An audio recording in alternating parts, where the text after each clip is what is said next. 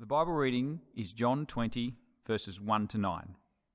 Early on the first day of the week, while it was still dark, Mary Magdalene went to the tomb and saw that the stone had been removed from the entrance. So she came running to Simon Peter and the other disciple, the one Jesus loved, and said, They have taken the Lord out of the tomb, and we don't know where they have put him. So Peter and the other disciple started for the tomb. Both were running, but the other disciple outrun Peter and reached to the tomb first. He bent over and looked in at the strips of linen lying there, but did not go in. Then Simon Peter came along behind him and went straight into the tomb. He saw the strips of linen lying there, as well as the cloth that had been wrapped around Jesus' head. The cloth was still lying in its place, separate from the linen.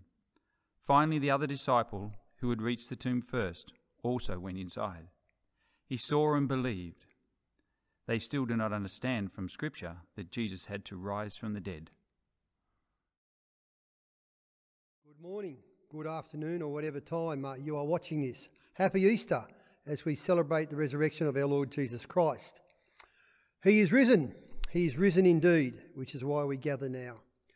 It's a great thing and it's an honour to be able to talk about what my Lord and Saviour has done for us and He has shared with the whole world. So, can we bow our heads and we'll begin in prayer?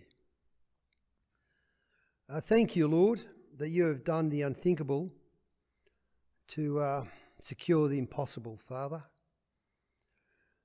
Lord, it's not of us that we come before you, but it's all of the you have done that will draw us to you. Oh, Lord, that you would come close to us now, that you'll speak or whisper your truths and your love into our ear, Lord, that we may draw ever more closer to you. Amen. This morning, we're going to be looking at the resurrection, which is fairly obvious, and uh, a passage from John 21 to 9. And the subtitle for this I've got is The Laying Hold of Great Riches. When Christ died, when Christ rose, death died. And that's what the first Easter is about the death that was defeated by the Lord Jesus Christ. Now, the stone across the good Lord's tomb was a mere insignificant pebble to he who is the rock of ages. The dreadful consequence uh, if Christ is not risen is that death does not end life, but rather we are still in our sins. Now, the account of the life of Jesus the Christ is the only biography known to man that does not end with death and burial. The only record of human life that joyfully hastens on to the next chapter after the last. That's what A.W. Tozer said. It is the only biography ever written that has a living sequel. So, what Easter Day means, it's Christianity's make or break day, and so therefore, so to our lives. Now, I want to read to you a short passage from 1 Corinthians where Paul reflected upon this. It's 1 Corinthians 15, verses 12 to 20. Paul says, but, but if it is preached that Christ has been raised from the dead, how can some of you say that there is no resurrection of the dead? If there is no resurrection of the dead, then not even Christ has been raised. And if Christ has not been raised, our preaching is useless, and so is our faith. More than that, we are often found to be false witnesses about God. We have testified about God that He raised Christ from the dead, but He did not raise Him if in fact the dead are not raised. For if the dead are not raised, then Christ has not been raised either. And if Christ has not been raised, your faith is futile. You are still in your sins. Then those who have lost, excuse me, then those also who have fallen asleep in Christ are lost. If only for this life we have hope in Christ, we are to be pitied more than all men. But Christ has indeed been raised from the dead, the first fruits of those who have fallen asleep. It is not, it is not so that Christ is still in his tomb. It is so that Christ rose from the dead. So Easter Day is the absolute, permanent, unshakable proof that Easter saves us through the death of Jesus and his resurrection. Now, I want to read to you two little stories of three people who knew how to hold on to riches. Because don't forget, that the Easter story is laying hold of riches because Christ rose from the dead. So the first short story is from the Los Angeles Times. Several years ago, reported on a man and his wife who died in their 50s. These two were found dead in their apartment. The autopsy revealed, the autopsy revealed that they had both died of malnutrition. When police searched the, the apartment, they found in a cupboard a pile of little paper bags containing in excess of $40,000 in cash. Yet these people died of malnutrition. Now, there's another lady who is, whose name is recorded in history as Mad Hetty. Her complete name is Henrietta Howland Green, and she died in 1916, leaving an estate valued at $100 million. I have no idea how that sort of money could be accumulated these days, let alone 100 years ago. Now, Hetty Green was so miserly that it was said that she ate cold oatmeal because it was too expensive to heat the water to warm it. Her son once sustained a severe leg injury. This is her son. The, la- the, excuse me, the leg had to be amputated because Hetty would not pay for the treatment. She searched for a free clinic, but it was too late for her boy. Now, aren't those stories, both of them, sad, sad stories? Stories that should never have happened. Injuries and death that need never have occurred in the manner that they did. In both these stories, people had access to great riches. And yes, they took hold of them and they would not let them go. In fact, they put their wealth above hardship, above family, and even above their own death. But we have a far greater rich, we have far greater riches to lay hold of that are worth any price, including our life, to hang on to. And now these are the riches that Jesus gives us at Easter. Now I want to show, uh, excuse me, I want to uh, read another passage from John's Gospel now. And this passage is about the first of the riches that uh, God gives us. Early Sunday morning, while it was still dark, Mary Magdalene came to the tomb and found that the stone had been rolled away from the entrance. She ran and found Simon Peter and the other disciple, the one whom Jesus loved. She said, They have taken the Lord's body out of the tomb, and I don't know where they have put him. Peter and the other disciple ran to the tomb to see. The other disciple outran Peter and got there first. He stopped and looked in and saw the linen cloth lying there, but he didn't go in. Then Simon Peter arrived and went inside. He also noticed the linen wrappings that were around Jesus lying there, while the cloth that had covered Jesus' head was folded up and was lying to one side. Now, what's that mean? We need to take note of this. The cloth that had covered Jesus' head was folded up and lying to one side, as distinct from the remainder of the wrappings. So we need to understand a little bit about Hebrew tradition of the day. The folded napkin was associated with the master and his servant, and every Jewish boy knew this tradition. When the servant set the dinner table for the master, he made sure that it was exactly the way the master wanted it. The table was set perfectly, and then the servant would wait, just out of sight, until the master had finished eating, and the servant would not dare touch that table until the master was returned. Uh, sorry, excuse me, until the master was finished.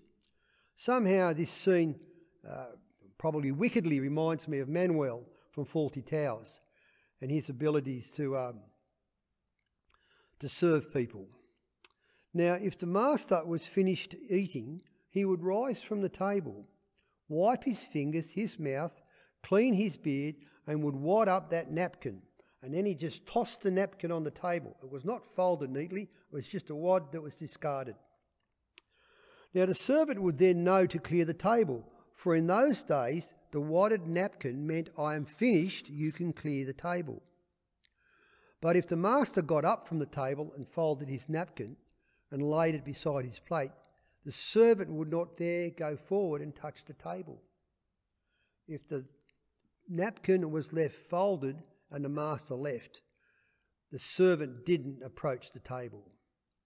because the folded napkin meant I'm coming back. My friends, take hope. Hold your faith. Gain strength and promise because that's exactly what Jesus did when he folded that napkin and left it off his head neatly and put to the side. That was his promise, a visual witness to his promise that I'm coming back. Now, I had a little thought. I wonder how Lazarus left the tomb when he was raised from the dead by Jesus, not too long before Jesus himself died. John 11:44 records Lazarus coming out of the tomb. It says the dead man came out, his hands and his feet wrapped with strips of linen and a cloth around his face. Jesus said to them, Take off the grave clothes and let him go. Now, here's the difference, isn't it? Jesus left with no grave cloths on and his face visible to all. But when Lazarus rose, he still needed the interventions of humans to remove the grave cloths. So there's a contrast even between the resurrection of Jesus and the resurrection of Lazarus. So there are five great riches I want to briefly reflect, reflect upon that we can grasp forever with an ever increasing tightness, willful not to let them go. So the night of Easter is the first one. It reveals the need for forgiveness. There would be no darkness if there was no sin and the world was enveloped in darkness. Sin is living in darkness, but what Easter brings is forgiveness. The second one is the sight of Easter reveals the burdens of sins. If sin were not so awful, neither would there be such an awful cross. God did not cheapen sin in any way. The Father did not cheapen sin in any way, and neither did the Son. This sin has to be dealt with, and it is far more serious than mankind would ever imagine. The light of Easter reveals the blindness of the soul. Until Jesus died, no full light had been shed upon the darkness of sin. And now the darkness is shown to be, the darkness of sin is shown to be what it is. The soul doesn't have to be blind to sin. The fourth one is the might of Easter reveals the power of the resurrection. Christianity is so perfectly good and supernatural that not even death could defeat it. It couldn't back then, and it can't now. And the final riches, the riches to hold from, hold on to, is the fight of Easter defeats Satan and his power over death. Jesus rose from the dead. So if I need forgiveness, if I want to understand the burdens of sin, if I want to see the blindness of my soul, if I want to be part of the power of the resurrection, that supernatural goodness that defeats death, I hold on to Jesus rising from the dead. That's the fifth richness, the fifth richness that he gives us at Easter. Now, there are four steps to grasp those five riches, those five great riches. The first one is God wins. We know the end of the story God wins. We need to be on his side and stay there because he is on the winning team, even if the rest of the world thinks he's on the losing team. The way I lay hold of that is just say, Lord, forgive me for my sins. And I repeat it each day, that each day I can come humbly and repentant before the Lord. Easter proves we need never fear that God will be dethroned or overreached or defeated because he defeated death. The virus, no virus can defeat Easter, as our Archbishop said. There is no defeating the God Almighty who lives and breathes and is still enthroned in heaven. So Easter gives us hope and eternity. Hold on to the hope, hold on to the eternity, even when in the darkness. Because I once read by a man called Neil Anderson never doubt in darkness what God has shown you in the light. Jesus gave me nothing, owed me nothing, yet he gave me everything. That's his love for us, isn't it? Jesus had no debt to me. I have a massive debt to him. He gave me everything, and he, that was a sign of his love. And Jesus' tomb is empty, so I don't have to be. I can find comfort in the good Lord even when I find um, when I find I'm empty. So I hold these great riches of the Lord through repentance, looking to eternity, believing and accepting His forgiving love, and seeking Him for the times of comfort, not seeking the things of man. So as we wrap up, this Easter day, this Easter celebration, remember the napkin and the hope it promises. Easter took the bite out of the serpent, out of the serpent. The serpent bit in Eden, but he didn't bite again in Gethsemane. It shows that God steadfastly refuses to hold my sins against me. Can I repeat that? God steadfastly refuses to hold my sins against me, so neither should I. Jesus is often more gracious to me than I am to me, and likewise for you. I rise with Jesus after I have died with Jesus. We looked at that on Friday, didn't we? The death to self that means we rise with Jesus. And Jesus' resurrection is real and awaits all those who would choose him. Guys, can I say that as I reflect upon too many Easters to admit, still splashed across the earth is Jesus' blood and still splashed across the heavens is his heart. Is that not the key to Easter? Understanding that Jesus' resurrection, his death and resurrection, is still for us to see, feel, and take on board. May you be blessed this Easter and through the coming year. Let's bow our heads to pray. Thank you, Lord, that your Son was faithful to you. Uh, Lord, we know that your um, foundation is in righteousness and faithfulness, and that you are surrounded by faithfulness, Lord. Oh, Lord, that this Easter, not only this Easter, but this year coming, we alone too will serve you and love you and join you in faithfulness, Lord. Amen.